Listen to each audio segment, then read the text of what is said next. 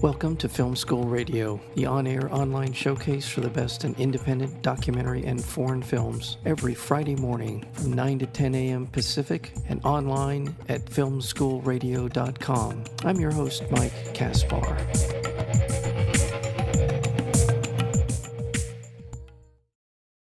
We're joined today by director, producer, writer Nina Menkes.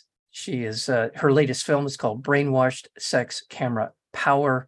And this eye-opening documentary film by celebrated independent filmmaker Nina Menkes explores the sexual politics of cinematic shot design using clips from hundreds of movies we all love and know, from Metropolis to Vertigo to Phantom Thread. Menkes convincingly makes the argument that shot design is gender-based. With that, I'd like to introduce to the program Nina Menkes. Welcome to Film School Radio. Hi, thank you. Tell me a little bit about the inspiration for this film. I am very quickly background wise. I started out as a film projectionist at an art house here in uh, Orange County for a couple of years. We were showing five double bills a week. I saw a lot of films in that period of time. Got to know a lot. I've never heard this the actual phrase shot design. I've obviously people talk about framing and all that kind of stuff, but this is a sort of a reframing of the idea of what a shot design is and and what it means. By way of that, what inspired this film? Um, I was I was really inspired by my own experience. Um, being a filmmaker myself, I was I was at the UCLA Film School and I had shot my first feature film. You know, UCLA Film School was, was kind of a hippie school in the in the eighties uh, when I was there, um, and I shot a sixteen millimeter. Um, feature film for five thousand dollars about a prostitute who hates her work and uh, the you you never see her take off her clothes. You you see these very alienated sex scenes where you just see her face. There's a clip of it in Brainwashed. When I showed that film at the film school, at UCLA Melnitz Hall, um, this young guy stood up and he said, This is the most violent film I've ever seen in my life. You do things that even Brian De Palma doesn't do. And I mean, I knew that the film was confrontational, but I, I, will never forget that moment because I realized that this film and the way that it portrayed a woman and the way that it portrayed a woman having sex was so violent to this guy's worldview that he actually transformed in his mind into it being more violent than a Brian De Palma movie, which which was I felt like basically a big compliment, but it really highlighted for me this issue of the way that women are photographed. You know, if you don't follow the law, if you don't follow the shot design law, then you're seen as really, really like radical revolutionary. you know, it's like if you think about it, all I was doing was I was focusing on her face instead of her body. Like, is right. it that big of a deal? Yes, it is that big of a deal. The inspiration was this idea of the male gaze, the framing of women, sexualizing women.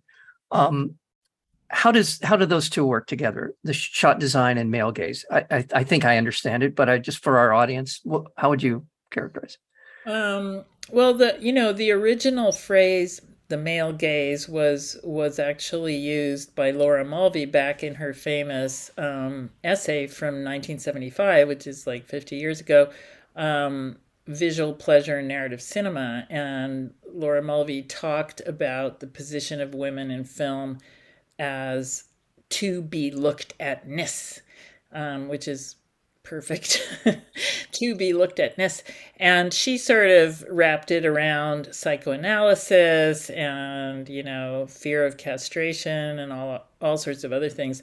But um, what I'm trying to do in this movie is kind of just be really concrete in a way and really simple. And you know let's let's not um, go into you know some of these psychoanalytic uh, side streets and just look at the fact of how are shots framed and how come women lead actors and male lead actors are very often, not always, but often shot very differently by a system that is, is so specific that you can name it and track it and see it over decades, over genres.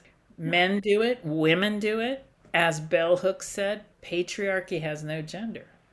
So the male gaze is a phrase that, that's thrown around a lot, and actually, it's a kind of a big interest right now. If you look at TikTok, if you search Google TikTok male hashtag male gaze, it's like 330 million views on on hashtag male gaze. So people are interested in this idea of the male gaze and it's usually kind of used in a very general way to, to say you know the sexualization of of a woman um, in photography. But i'm i'm trying to be you know very very concrete and specific and say well how is that sexualization constructed?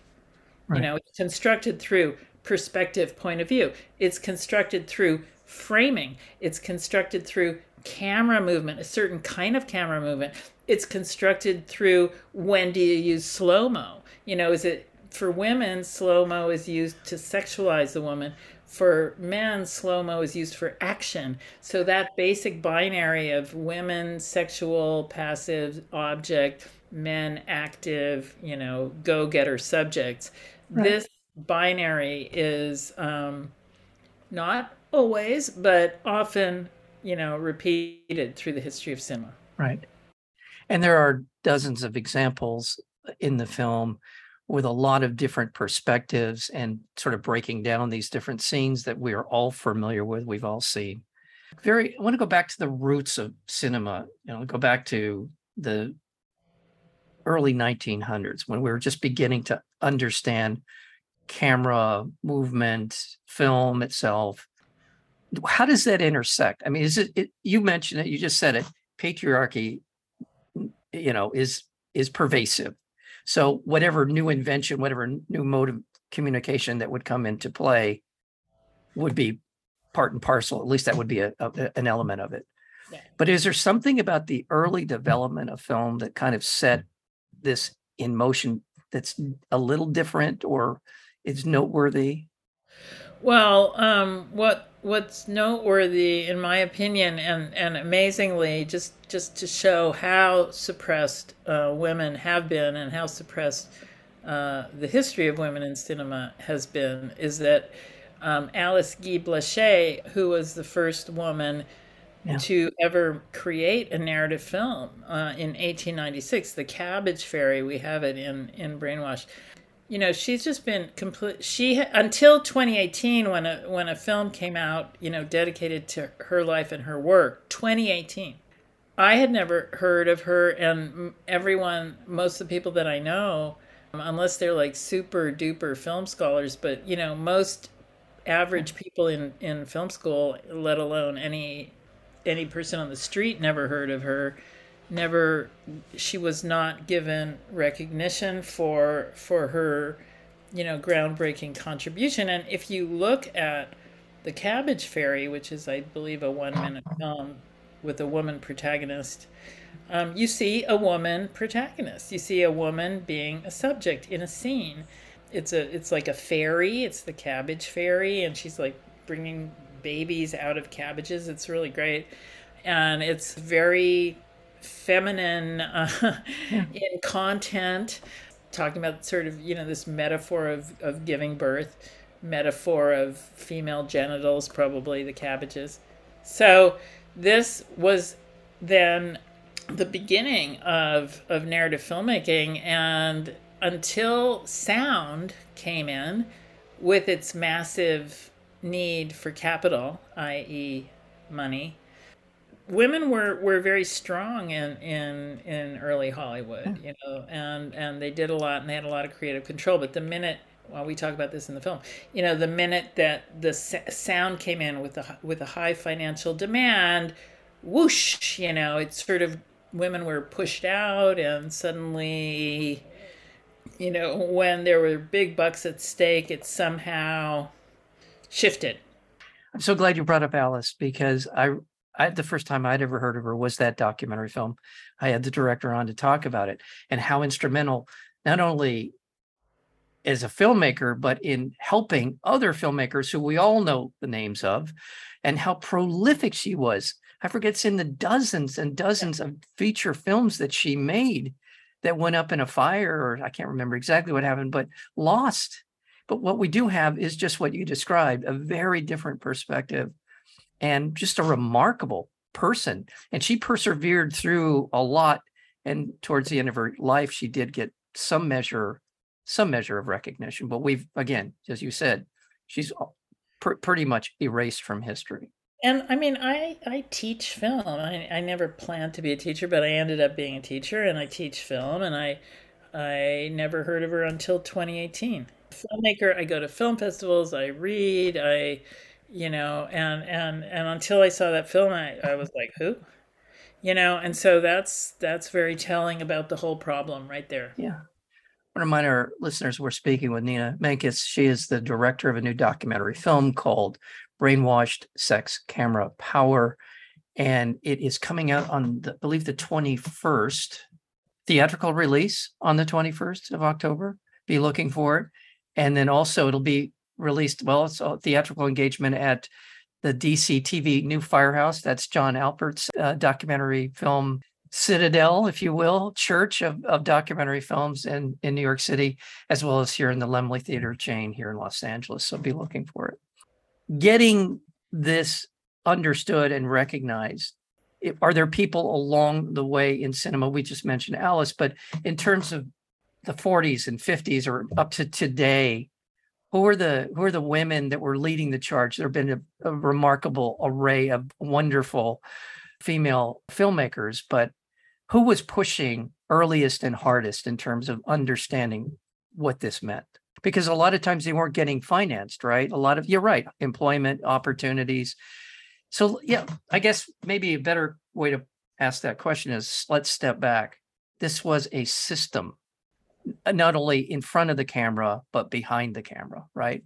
Yeah, absolutely. And, you know, um, one of our interviewees in um, Brainwashed, who's also a co producer on the film, Maria Giese, um, she's somewhat more of an expert on the employment history than I am, but um, she was one of the people who really jump started the entire um, uh, revolution that happened here in in Hollywood. She took statistics over to the ACLU, and they were shocked, and they took those statistics to the federal government, to the Equal Employment Opportunity Commission who realized that they had to do something and they went into secret um, negotiations with the major Hollywood studios that basically came down to the fact that you are running a illegal sex discrimination operation and if you don't get it together you're going to be paying billions of dollars in fines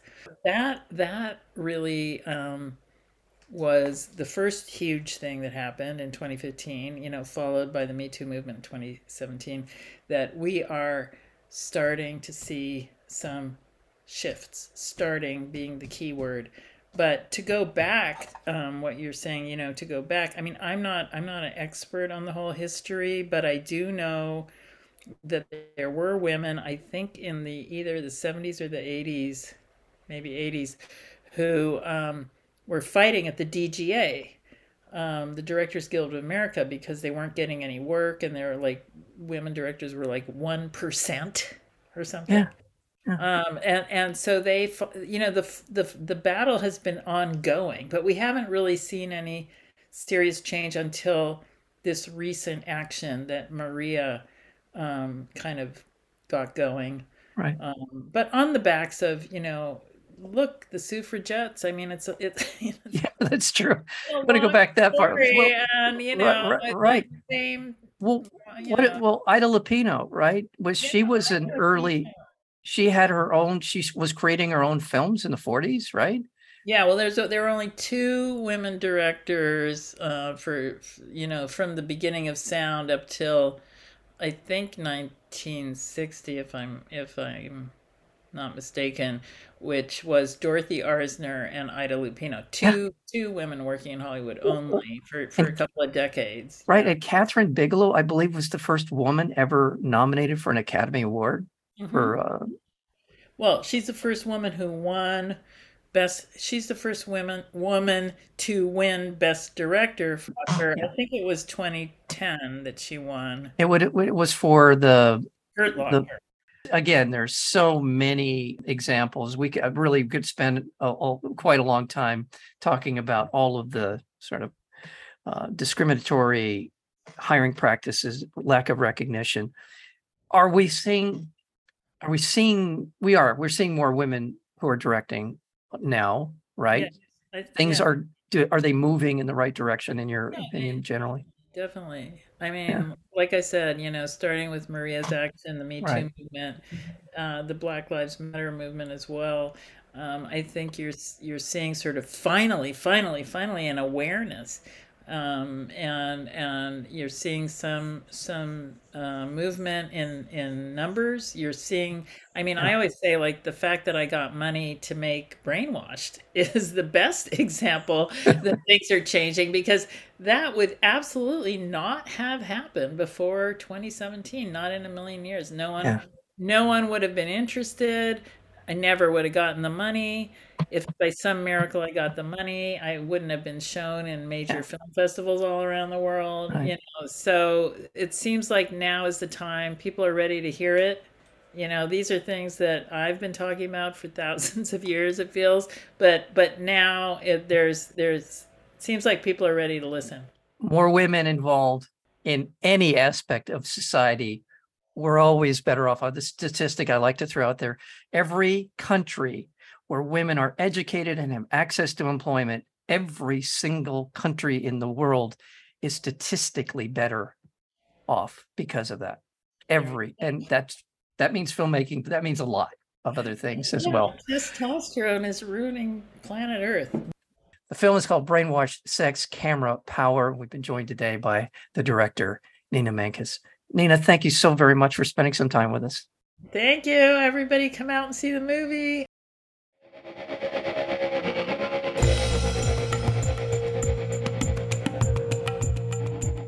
You've been listening to Film School Radio, the on air online showcase for the best in independent documentary and foreign films. You can find out more about the program at filmschoolradio.com. I'm your host, Mike Caspar. Thank you for tuning in, and we'll see you next week with another edition of Film School Radio.